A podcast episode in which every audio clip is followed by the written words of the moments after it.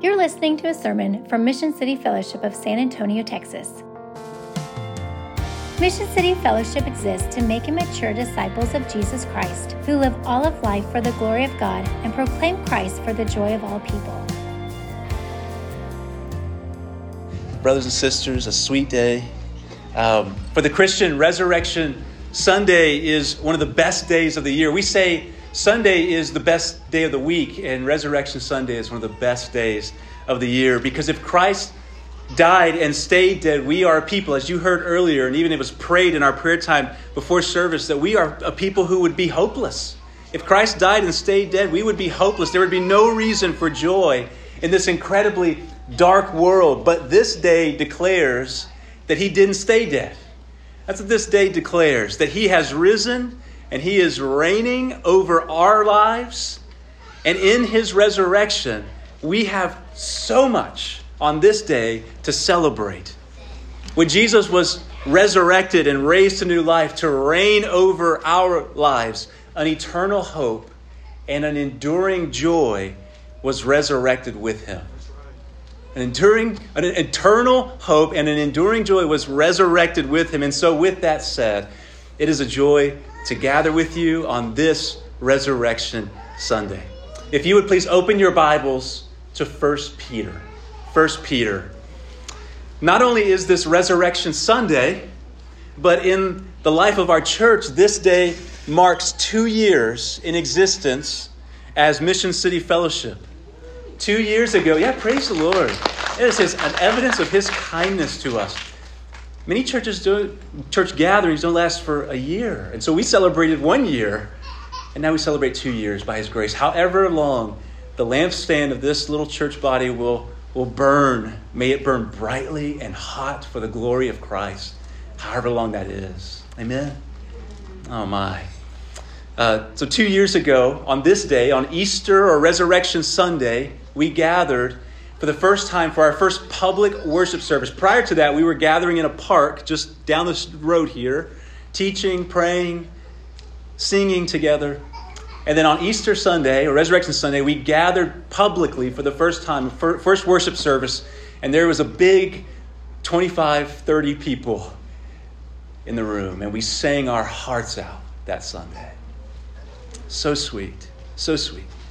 On that Sunday, we we saw out of the resurrection the effects of the resurrection in 1 Peter chapter 1 verses 3 through 5. And I thought it would be fitting to return to that passage today but expand it a bit. Expand it as our church has grown. Let's take in more of that passage because in verses 3 through 5 they're actually connected to verses 6 through 9 in chapter 1. And in fact, it's in the original language it's one long sentence. And in this one long sentence we have what we see is an eternal hope through the resurrection of Jesus in verses 3 through 5. And then in the second half, in verses 6 through 9, it's this enduring joy through the resurrection of Jesus. And so, my hope is that as we, we once again open up this passage and gaze upon the glory of Christ and who He is and what He's done in this passage and what it means for us today in our hope and joy, that our affections would be stirred that our hope would be rejuvenated, that our joy would be full, that our faith would be strengthened, and that our affections for Christ would be, would be incredibly great. So, with that, let's pray, and then we will turn to the Word. Lord, we come on this incredible day. Lord, every Sunday, as was already said, every Sunday is a celebration. Every Sunday, Lord, we bask in your goodness and your, your glory and your grace, Lord. But this Sunday is, is special. Lord, where we remember and recall what happened on this day, Lord, when it seemed as if all hope was lost, it seemed as if death and sin had won. Oh Lord, in a world that was dark and it seemed that dark would continue, darkness would continue to reign, on this morning the light of Christ burst forth at that empty tomb. And we are so glad. Lord, Forgive us for when we forget how glorious the resurrection is. Forgive us for when we live like Jesus is still dead. Forgive us and help us to see the benefits of the resurrection. What you have accomplished through that day affects this day. Awaken our hearts, grow our understanding, deepen our roots in this truth, and do your good work in us and through us today. In Jesus' name we pray, and the church says, Amen. Amen. Follow along in your Bibles as we read 1 Peter chapter 1, verses 3 through 9. Blessed be the God and Father of our Lord Jesus Christ. According to his great mercy, he has caused us to be born again to a living hope through the resurrection of Jesus Christ from the dead. To, an inheritance that is imperishable, undefiled, and unfading, kept in heaven for you, who by God's power are being guarded through faith for a salvation ready to be revealed in the last time. Verse 6 In this you rejoice. Though now, for a little while, if necessary, you have been grieved by various trials, so that the tested genuineness of your faith more precious than gold that perishes, though it is tested by fire, may be found to result in praise and glory and honor at the revelation of Jesus Christ. Though you have not seen him, you love him.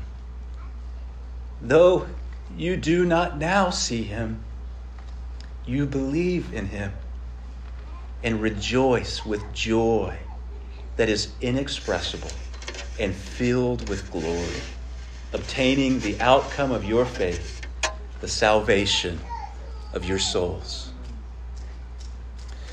We live in a world filled with people who are longing for two things hope and joy. People spend their lives chasing after hope and joy, putting their hope and joy in money, possessions, jobs, health, or even other people, only to find that the things that they put their hope and joy in will fail, break, fade away, or even die. This world is a sin broken world, and because it is a sin broken world, it's filled with failing hopes and joys. It's filled with pain and loss and sorrow and suffering and even death. In so many ways, this, this world really can seem like a hopeless and joyless place. And there's nowhere else in the world that will make you more aware of that than at a funeral. This past week, I attended a funeral of a friend that had passed away at a young age from cancer. He was a husband, a dad, a young grandpa, and a Christian. And they had a, a slideshow showing picture after picture of him enjoying life, pictures of him fishing and hiking and hunting, sitting with his wife and friends, healthy and happy, enjoying life. But there came a point in his life when he could no longer do those things. It's interesting. You're watching the slideshow on this side, and then there he lays. The cancer left him lying in a bed as a mere shadow of himself. For him, there was real grief. To, to no longer be able to do the things that you once could do, there is a grieving of the, of the painful realities of the sin broken world that we live in that even affects our bodies. So there was a real grief. Yet for this man, I got to hear testimony after testimony of how his ultimate joy and hope wasn't in the things pictured in the slideshow. The fishing and the hunting and the living life just on the run. And it just seemed you know just it, it, was, it was lots of joyful things. But his ultimate joy and hope were not in those things. His hope and joy went beyond the things of this world. And though there is real grief to no longer be able to do the things you once loved to do. A greater reality shined through this man in the midst of his dying days. a reality that for him, as a follower of Christ, his hope and joy were founded upon who Christ is and what Christ had done for him in his life, death, and resurrection. And that to close his eyes and breathe his last breath meant to wake up to a glorious reality of eternity face to face with Jesus. The resurrection or resurrected life of Jesus reassured my friend, this Christian man, of his own resurrection life. And living his last days in that reality enabled my friend to have hope and joy that transcended his sorrows and incredibly hard trial. A hope and a joy that remained and went beyond the trial of his cancer and death. So much so, this was just so sweet. It was so much so that some of his last words were, I just want to go to sleep and see Jesus.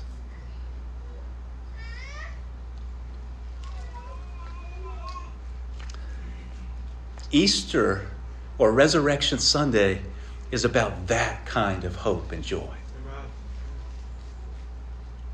That transcends, that goes beyond, is greater than the trouble and the trials and even death itself that we may come face to face with as we live in this age. Resurrection Sunday is about that kind of hope and joy, an enduring joy, resting upon an eternal hope rooted in who Jesus is and what he has done. And we need this kind of hope and joy. As we live in a sin broken world filled with trials and suffering and pain and loss and letdowns and sickness and fears and on and on, you fill in the blank. We need this transcendent hope and joy, a hope and joy that goes beyond our circumstances, a hope and a joy that goes beyond our experiences, that perseveres through them and shines gloriously in the midst of them. Enduring joy, resting upon an eternal hope, and that is what Peter is going to show us in these verses that we find that kind of hope and joy rooted in the person and work of Jesus alone. There is no other place to find it. No other place. It will fail you and break you. No other place to find it. And Peter's going to show us it's rooted in the person and work of Jesus in his life, death, and resurrection. Just what that means for us. The Apostle Peter is writing this letter to Christians who are experiencing times of great trial. Times of great trial for being Christians. What he would later call in his letter sufferings. Various trials and sufferings. And he's writing this letter to remind them of who they are in Christ. That, that through the saving work of Christ, they are now God's beloved and precious people. And in being God's beloved and precious people, it is to fill us with hope and with joy that carries us through today's trials. If you are enduring trials on this Resurrection Sunday, which I know many of us are, that's why it is so sweet to hear you sing. Because I know so many of you are experiencing trials trials in different forms and shapes and sizes and pains, different sufferings, but yet out of you, praise. It is the sweetest thing to sing with you. If we're gathering here this morning, as many of us are, experiencing trials, may the Word of God lift our eyes to the hope of heaven once again and fill our hearts with the joy of our salvation in the midst of our trials. Amen. So, first, our eternal hope through Christ's resurrection, verses 3 through 5. Our eternal hope through Christ's resurrection. Peter, from the start, at the beginning of verse 3, directs these weary Christians and ultimately us to praise. He begins with, Blessed be the God and Father of our Lord Jesus Christ, with an exclamation point. I love noticing things like that in the scripture. With an exclamation point, he's speaking to these suffering believers going through trials, all sorts of trials, trouble, and yet the first words out of his mouth in verse 3 are, Blessed be the God and Father of our Lord Jesus Christ. He reminds them that there is reason to praise in the midst of trial. It's, it's lifting their eyes, lifting their eyes from their trial to look upon their God and see who He is and what He's done. And isn't that so otherworldly? That's not where we often look first when we experience trials, is it? But Peter tells us where to look. Turn from your trial and look to God, for there are countless reasons to praise Him. Blessed be the God and Father of our Lord Jesus Christ. It's this call to remember. Remember Him in all of His goodness. Remember Him in who He is, His character, His attributes, and what He has done, and then speak it out. Say it, share it, sing it. Praise God, Peter says. Peter declares through this that there is much reason to praise God in the midst of your trials, and Peter shows us why. Why? In the following verses, why? How can we praise this God? What reasons do we have, Peter, to praise this God in the midst of our trials? What has God done? Verse 3 According to his great mercy, he has caused us to be born again to a living hope through the resurrection of Jesus Christ from the dead. God has looked upon us in all of our filth all of our inability to save ourselves from the power of sin and the punishment for our sin. And He has had a compassionate pity, a mercy upon us. Undeserving. I just sat with a young man here this morning before people were show we were setting up and he's just rehearsing how the Lord saved him and I turn and I see him as he just got quiet for a moment, and there's just tears in his eyes and running down his cheeks. Recalling the great mercy he has received, the undeserving man that he is, and yet this God would look upon me with affection and call me and make me his. That's where Peter's pointing us first. We haven't deserved this, we didn't earn it. We're filthy rags, and yet he would look upon us and call us his looked upon us with mercy, and through that mercy, He has given us new life through the resurrected life of Jesus. If Christ died and never rose again, we've said this, but we are a people who would still have no hope at all. We'd be stuck in our sin, enemies of God, and God opposing us deserving of the eternal punishment of God for our sin. And so, even enduring present day trials of a sin broken world on our own, no God to help us, God opposing us. We would be stuck in our sin on our own, trying to fend for ourselves through life's trials, helpless and hopeless of any good of a future life. But when Christ rose to new life, in his resurrection, he secured for us a new life as well, filled with vibrant, living hope. Because through his death on the cross, he took upon himself the full wrath of God that we deserved for every single sin that we've committed, small or big in our eyes, all of it deserving of punishment. And on the cross, Jesus took it all, the full, bearing the full wrath of the punishment for our sins with no drop of punishment left for me to taste. And so instead of wrath, we receive mercy, Peter says. Instead of condemnation, we receive forgiveness. And instead of living in spiritual death, we are born again to a spiritual life. And his resurrection was the declaration of God's approval of Christ's sacrifice made for our sins on the cross. And it was this declaration of victory over sin and death. His resurrection revealed that he had now broken the grip of sin and death upon those who would believe in him. Those who would put their trust in him as their only hope for salvation, he would break the grip of sin and death. And though we still may die in this present age, because of Jesus' resurrected life, we have the hope of our own resurrected life. Oh my.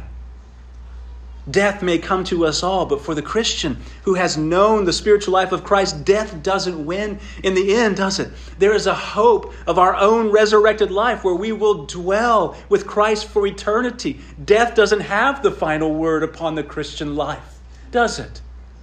We don't have to be afraid because of that. We don't have to be afraid for what awaits us.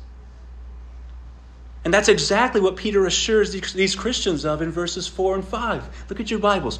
We'll go from 3 into 4 and 5. According to his great mercy, he has caused us to be born again to a living hope through the resurrection of Jesus Christ from the dead, verse 4, to an inheritance that is imperishable, undefiled, and unfading, kept in heaven for you, who by God's power are being guarded through faith for a salvation ready to be revealed in the last time. Precious saints, for the Christian, because of Christ's resurrection, we don't have to live afraid of trials. We don't have to live afraid of what's ahead of us. We don't have to live afraid of even death itself. For the Christian, we have a living hope that is an eternal hope that is filled with the full assurance and unshakable confidence in God and in His goodness to fulfill His every promise. That what He said He will do, He will do. And what He promises, He will bring to completion.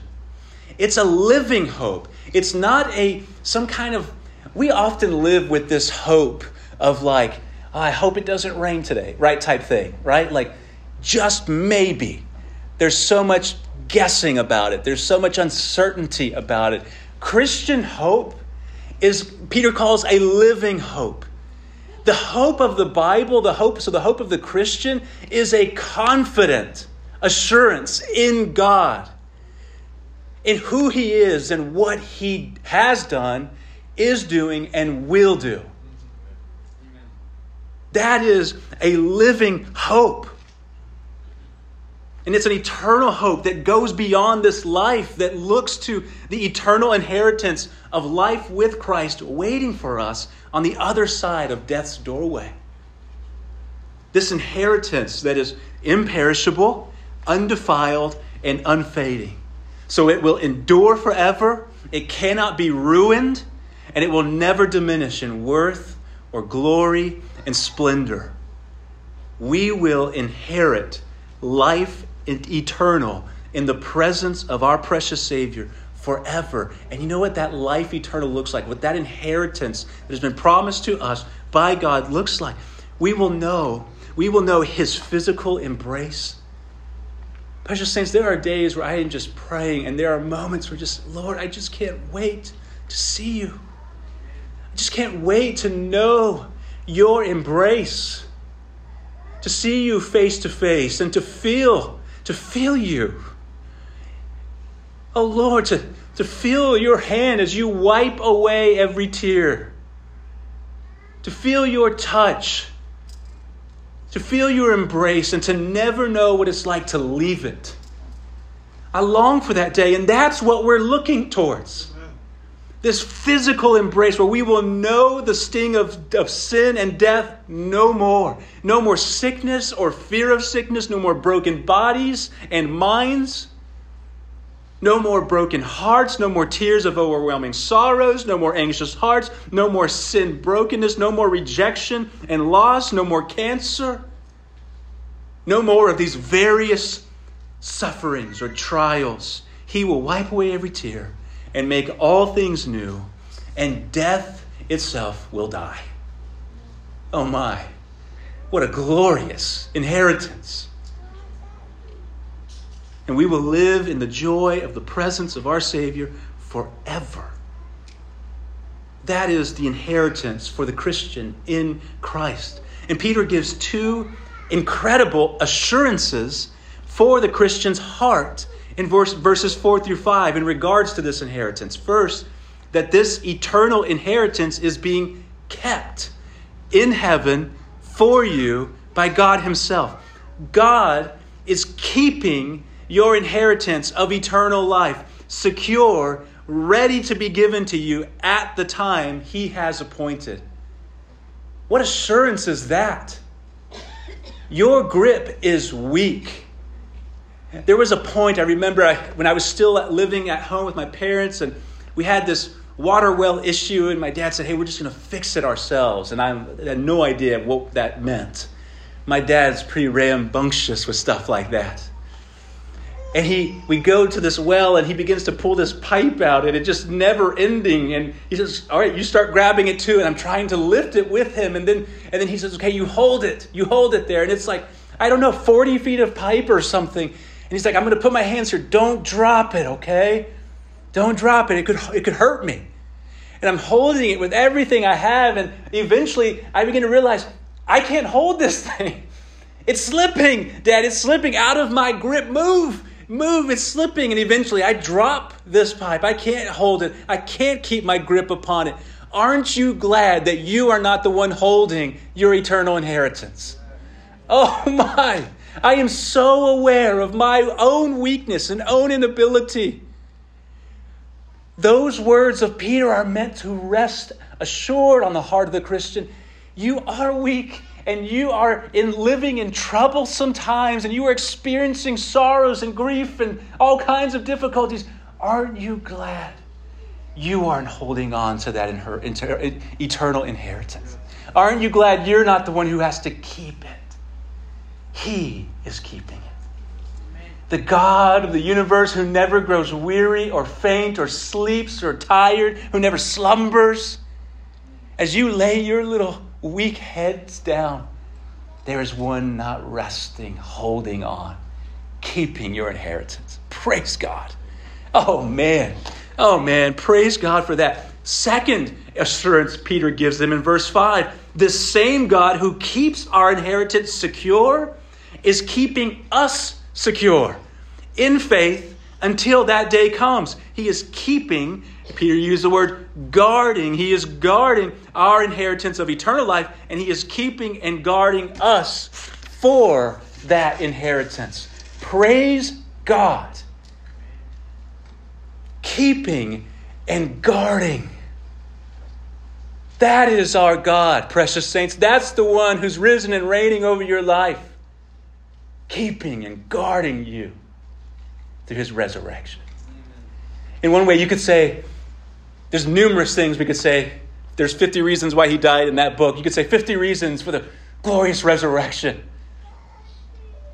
He was raised to new life so he could rule and reign and keep and guard you. These glorious promises of assurance for us in Christ. Because of his resurrected life, he is risen and reigning over our lives to save us, to sustain us, to keep us, to guard us, and to get us where He wants us to be. No matter the circumstances that you're currently in, no matter the difficulty, no matter the trials you are facing or will face, Christ's resurrection truly is our hope in life and death, isn't it? Because we know He will not lose us, he will indeed raise us up on the last day with him, and we will never, ever leave his comforting and assuring and perfect presence in the life to come and now. Oh. In Christ and through his resurrection, we have gained access to true life, filled with an eternal hope of a glorious inheritance that is given to us by God's good mercy and that is seasoned with the joys of knowing He is guarding and keeping us for that day to be with Him forever. What reason we have for an eternal hope. And so, when Christians, when we endure trials and are tempted to live as ones who have no hope, and our responses are ruled by dread or fear or anxiety, doubt, maybe even anger. Why is this happening to me, God? Why would you do this? In those moments, we are tempted. We are tempted to forget that Jesus is risen and reigning. Jesus is alive. And if I if he's alive and by faith I've trusted in him, then I, I belong to him. And he is good towards me. And he keeps me and he guards me in every circumstance I encounter until the day I am home in heaven with him. In those moments, we are tempted to have what one Christian writer calls resurrection amnesia. Jesus is alive, but I'm living like he's still dead. I have resurrection amnesia. I have forgotten the good that I belong to a risen and reigning Savior, that He's real and He's with me and He cares for me and He's good towards me, and what that means for my life in the future, but also in the present day. For the Christian encountering the trials of life, which at some point will be all of us, Christ's resurrection has not only secured us an eternal hope, but then Paul, Peter goes on, but an enduring joy in the midst of life's trials. That's what we see in verses 6 through 9. Our enduring joy through Christ's resurrection. Peter says in verse 6 In this you rejoice, though now for a little while, if necessary, you have been grieved by various trials.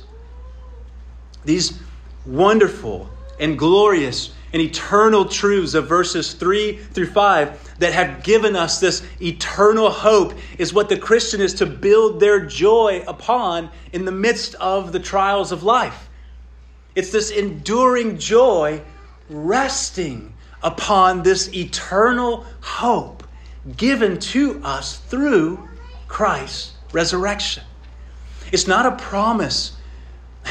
And hear this, precious saints, because I think sometimes we can think this way. I know so many of you in this room would, would say, man, we, we renounce the prosperity gospel. But so many of us, we can live with echoes of that in our hearts because it's tied to our westernized culture. That everything must work out, in a sense, the way I want it to work out, in what I, what I deem as good. And if I just come to Jesus, then He will give me what I want a life pain free. Right? Isn't that what prosperity movement says? How many times do we actually live sometimes that way? I thought coming to you, Jesus, meant I didn't have to go through pain. It's not a promise of joy because Jesus will never allow you to go through hard things. It's not a promise of joy because you will never get sick. It's not a promise of joy because you will always avoid pain. It's an enduring joy in the midst of your trials. A joy that is somehow present in the midst of sorrow. A joy that is confident, is a confident gladness in God in the midst of grieving the pain of a sin broken world. There's real grief.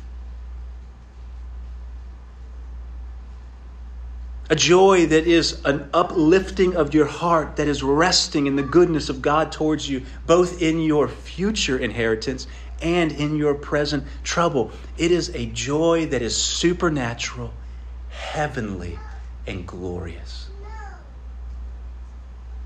The resurrection reminds your heart that that you have a risen and reigning Savior and Shepherd whom you belong to. And because of that, there are so many reasons for enduring joy. But because you belong to Him, your risen and reigning Savior and Shepherd is overseeing every single minute of your life, even in the trials, and He is working to display His glory in you and through you.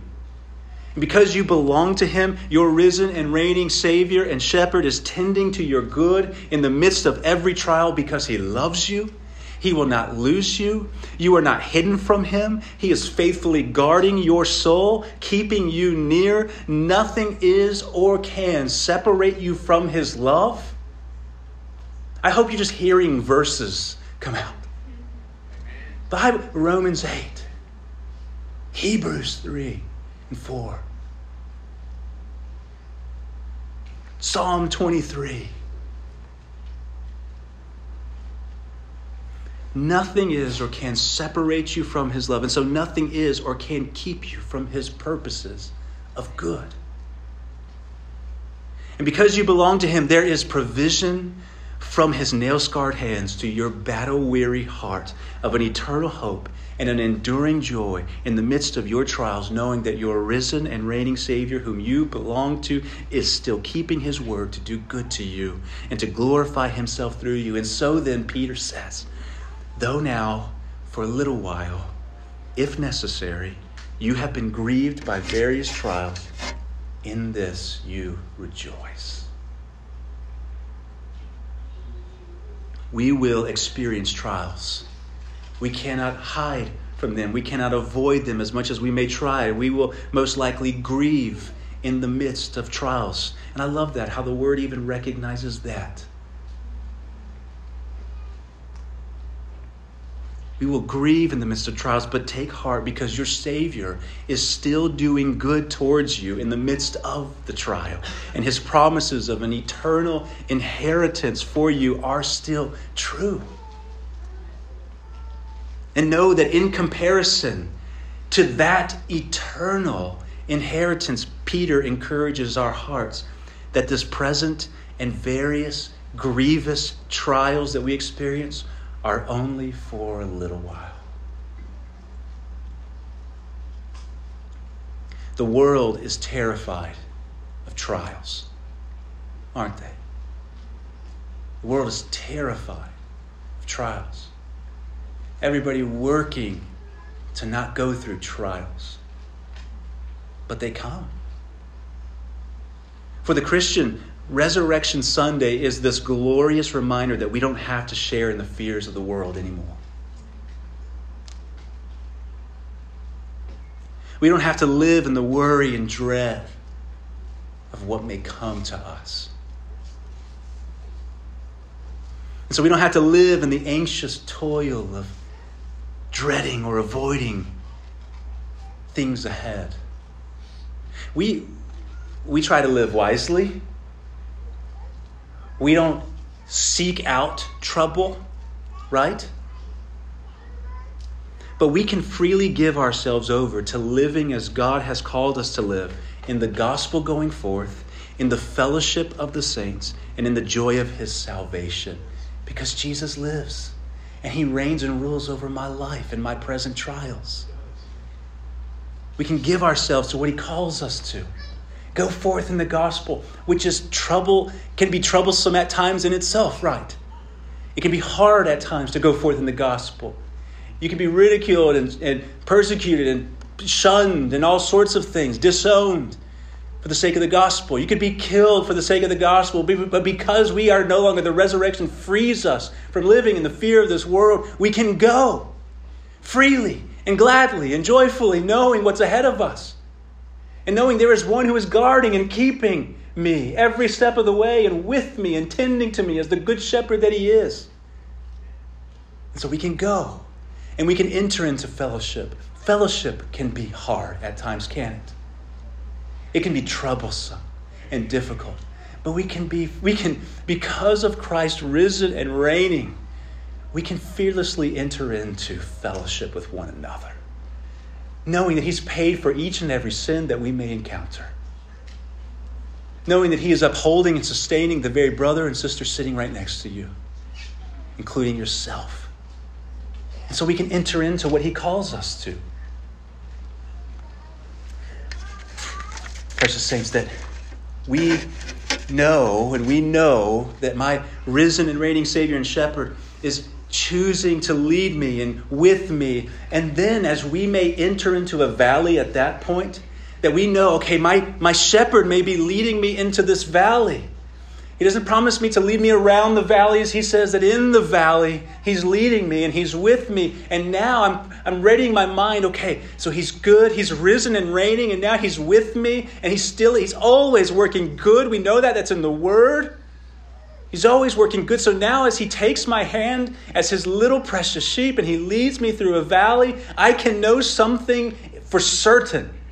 He intends good even in the valley for me. He intends good. We may need other precious saints to help us see it sometimes, but He still intends good whether I see it or not. Precious saints, I, I don't always want to talk about my struggles. I, I try to be open with you. We're a family in Christ. But you know, there are times in my health, I have it's been up and down, and even this week, two days, just man, major fatigue and just just down. And there was a point, I remember just walking with Rob, Pastor Rob, and we are walking at the park. We just got together. It was in the midst of very hard times, just health wise. And we're walking, and I even feel like I can barely walk, and we're just walking slowly. I'm even having to tell him, Rob, slow down a little bit. I said, there, I remember this moment. I just had to say, Brother, help me see the good of what God is doing right now. I know He's doing it. I'm having trouble seeing it. Help me see it, brother. And he began to help me just rehearse the good of what God is doing in the midst of my trial. So sometimes we may need help seeing it, but God is always doing good in the midst of it. We can have that confident assurance because He's risen and reigning. And He loves you. And if you belong to Him, He's tending to you like His precious little sheep. In fact, Peter says this very thing in verse 7. Verse 7 so that the tested genuineness of your faith, more precious than gold that perishes, though it is tested by fire, may be found to result in praise and glory and honor at the revelation of Jesus Christ. The trials, Peter's declaring, actually serves a purpose in the hands of our God to refine the genuineness of our faith like fire refines gold, the intention of fire. And hear this, because sometimes we can hear that. Sometimes, just over the Christian life, my Christian life, sometimes you can hear that verse quoted, but it's, it, it's so uncaring, right? Hey, just know, like fire, God is burning that out of you. These saints are grieving. Peter's not saying it with that tone.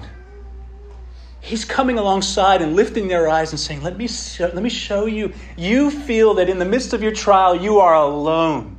And it is pointless, and it's just the fruit of the fall, and there is no good. Let me remind you there is a sovereign God holding you and with you, and He turns bad things into wonderfully beautiful things. Let me remind you that He's working good in the midst of this. That's meant to encourage the Christian's heart. It's meant to work in our hearts. I think in this way fire refines gold. But the intention of the fire and the one who puts the, fi- the, the gold in the fire is never to destroy or harm or tarnish the gold, is it? Never to destroy it. To purify so as to beautify the gold. The end goal is always, in the end, to beautify. So that the gold in its purest form will shine brightly for all to see. So that others, think about it, as someone wears a trinket or something and they walk by and say, oh, wow, that's beautiful. You know how it got beautiful? You know how it got to that point? Through fire. Precious saints, so it is in the hands of a sovereign and good God in the trials of his people. Beautifying, purifying to beautify. I don't even know if that's a word. we'll make it a word to beautify. The Lord doing beautiful things, bringing to life, making a genuine and beautiful faith that shines brightly so that on that day, when we see Jesus face to face and once for all, the result of our proven and refined, beautifully genuine faith that has actually been brought about through trials would first lead to the praise and glory and honor of Christ Himself. And then the way this is written, and I think according to other scripture passages in 1 Peter and 1 Corinthians and 1st and 2nd Thessalonians, and then as Christ is exalted through this genuinely beautiful faith that's been purified through fire, then he turns with congratulatory praise and an unfading crown of glory and honor for his people. Praise God. Glory, honor, and praise awaits as we endure really hard trials today.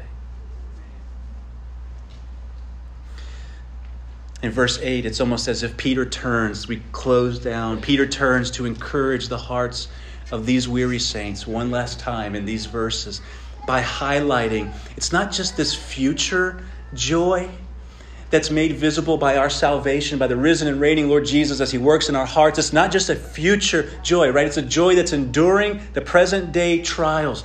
But it's also, it's also a joy here that is that has an aim. It has an aim here. Notice the, the, joy. Uh, let's just read it. Look at verse 8 and 9. Though you have not seen him, you love him. What is the aim of the present day joy, seasoned with the future joy of our salvation? Jesus Himself. Though you have not seen Him, you love Him. Though you do not now see Him, you believe in Him and rejoice with joy that is inexpressible and filled with glory obtaining the outcome of your faith, the salvation of your souls. The present day evidence of our faith that is infused with an eternal hope in the midst of our trials is that though we have not seen our risen and reigning Savior, we love him.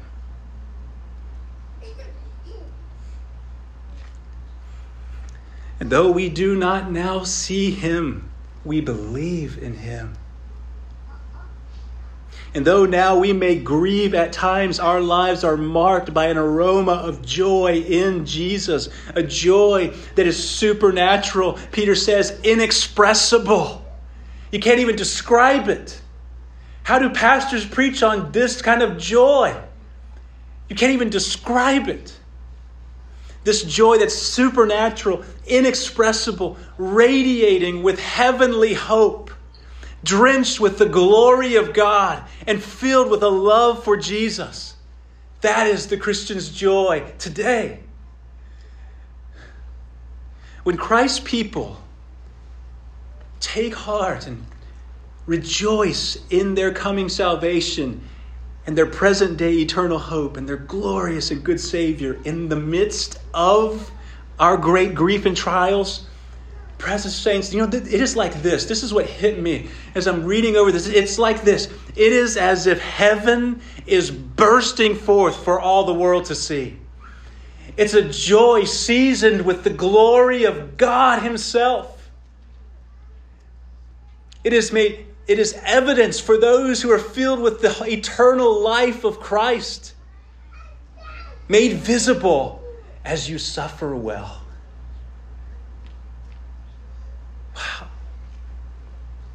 And I will say this because even as I look out right now, even as I look at your faces,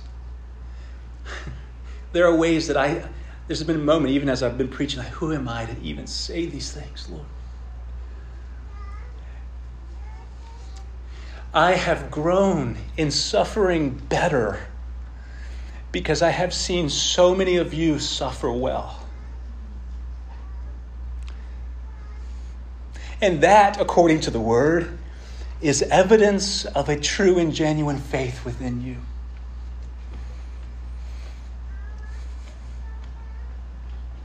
I've seen you suffer and struggle and go through trials. And yet, in even tears, even in the midst of your grieving, I have heard and felt and been in the presence of heaven bursting forth with the aroma of the love of Christ flowing out of your life and a joy that transcends beyond your experiences. I have learned to suffer better by watching you suffer well. precious saints. And may that be so for each of us. As I watch you, oh, by God's grace, may, may my joy in Christ be full, so that as I suffer, as I go through trials, people would say, There's an aroma of heavenly joy in his heart. And it makes me grow in suffering better. And it just keeps going. Precious saints, you are a gift. A gift. A mark of a genuine faith and a life marked by eternal hope is that in the midst of our present day trials, to put it simply, we love Jesus.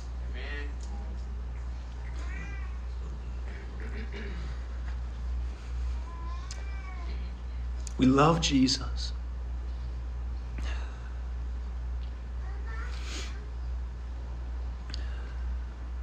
We believe in Jesus. That's us, isn't it? Though you have not seen him, you love him. Though you do not now see him, you believe in him. The mark of genuine faith and eternal hope made visible by loving Jesus. And so we rejoice with a joy that is inexpressible. Can't explain it. Can't explain how that guy is, can't explain that type of joy that somehow is present in the midst of great tears. But it's there. And it's supernatural. It's heavenly. And it's glorious joy. Oh, church, on this Resurrection Sunday, though so many of us may be experiencing trials, may you, may I, may we be filled with an enduring joy that's resting upon our eternal hope, rooted and built, weighing itself, resting itself, laying itself upon the resurrection of Jesus. As our Savior lives and rules and reigns over all things, but not just over all things, over every little detail of our lives as we endure trials. May we be filled with this eternal hope, this enduring joy and rejoice with joy that is inexpressible and filled with the glory of heaven. Amen. Amen. Stand with me. Stand with me. I think a, a tradition, somewhat, that we've are making or have made is that as we now enter into singing, before we sing, there is what is called the Heidelberg Catechism. And Together, we confess truths together. We are a confessional community of faith. So it means we believe similar things and same things together. Together. And united in our belief of God and who He is and what He's done, we live life together. In light of that, a Heidelberg Catechism, or the Heidelberg Catechism, was put together in 1563 to help Christians long ago remember these truths and declare them together. Together. So, in light of that, precious saints, let's confess this truth together that Christ truly is our hope in life and death. And then let's sing these truths of Christ, our hope in life and death. So, let me ask this question of you, precious saints, and then join with me in answering this, and we will read it together. What is your comfort in life and in death? And let's read it together. That I am not my own, but belong body and soul in life and in death to my faithful Savior, Jesus Christ. He has fully paid for all my sins with His precious blood and has set me free from the tyranny of the devil. He also watches over me in such a way that not a hair can fall from my head without the will of my Father in heaven. In fact, all things must work together for my salvation because I belong to Him, Christ, by His Holy Spirit, assures me of eternal life and makes me wholeheartedly willing and ready from now on to live for Him. Let's sing. Let's sing.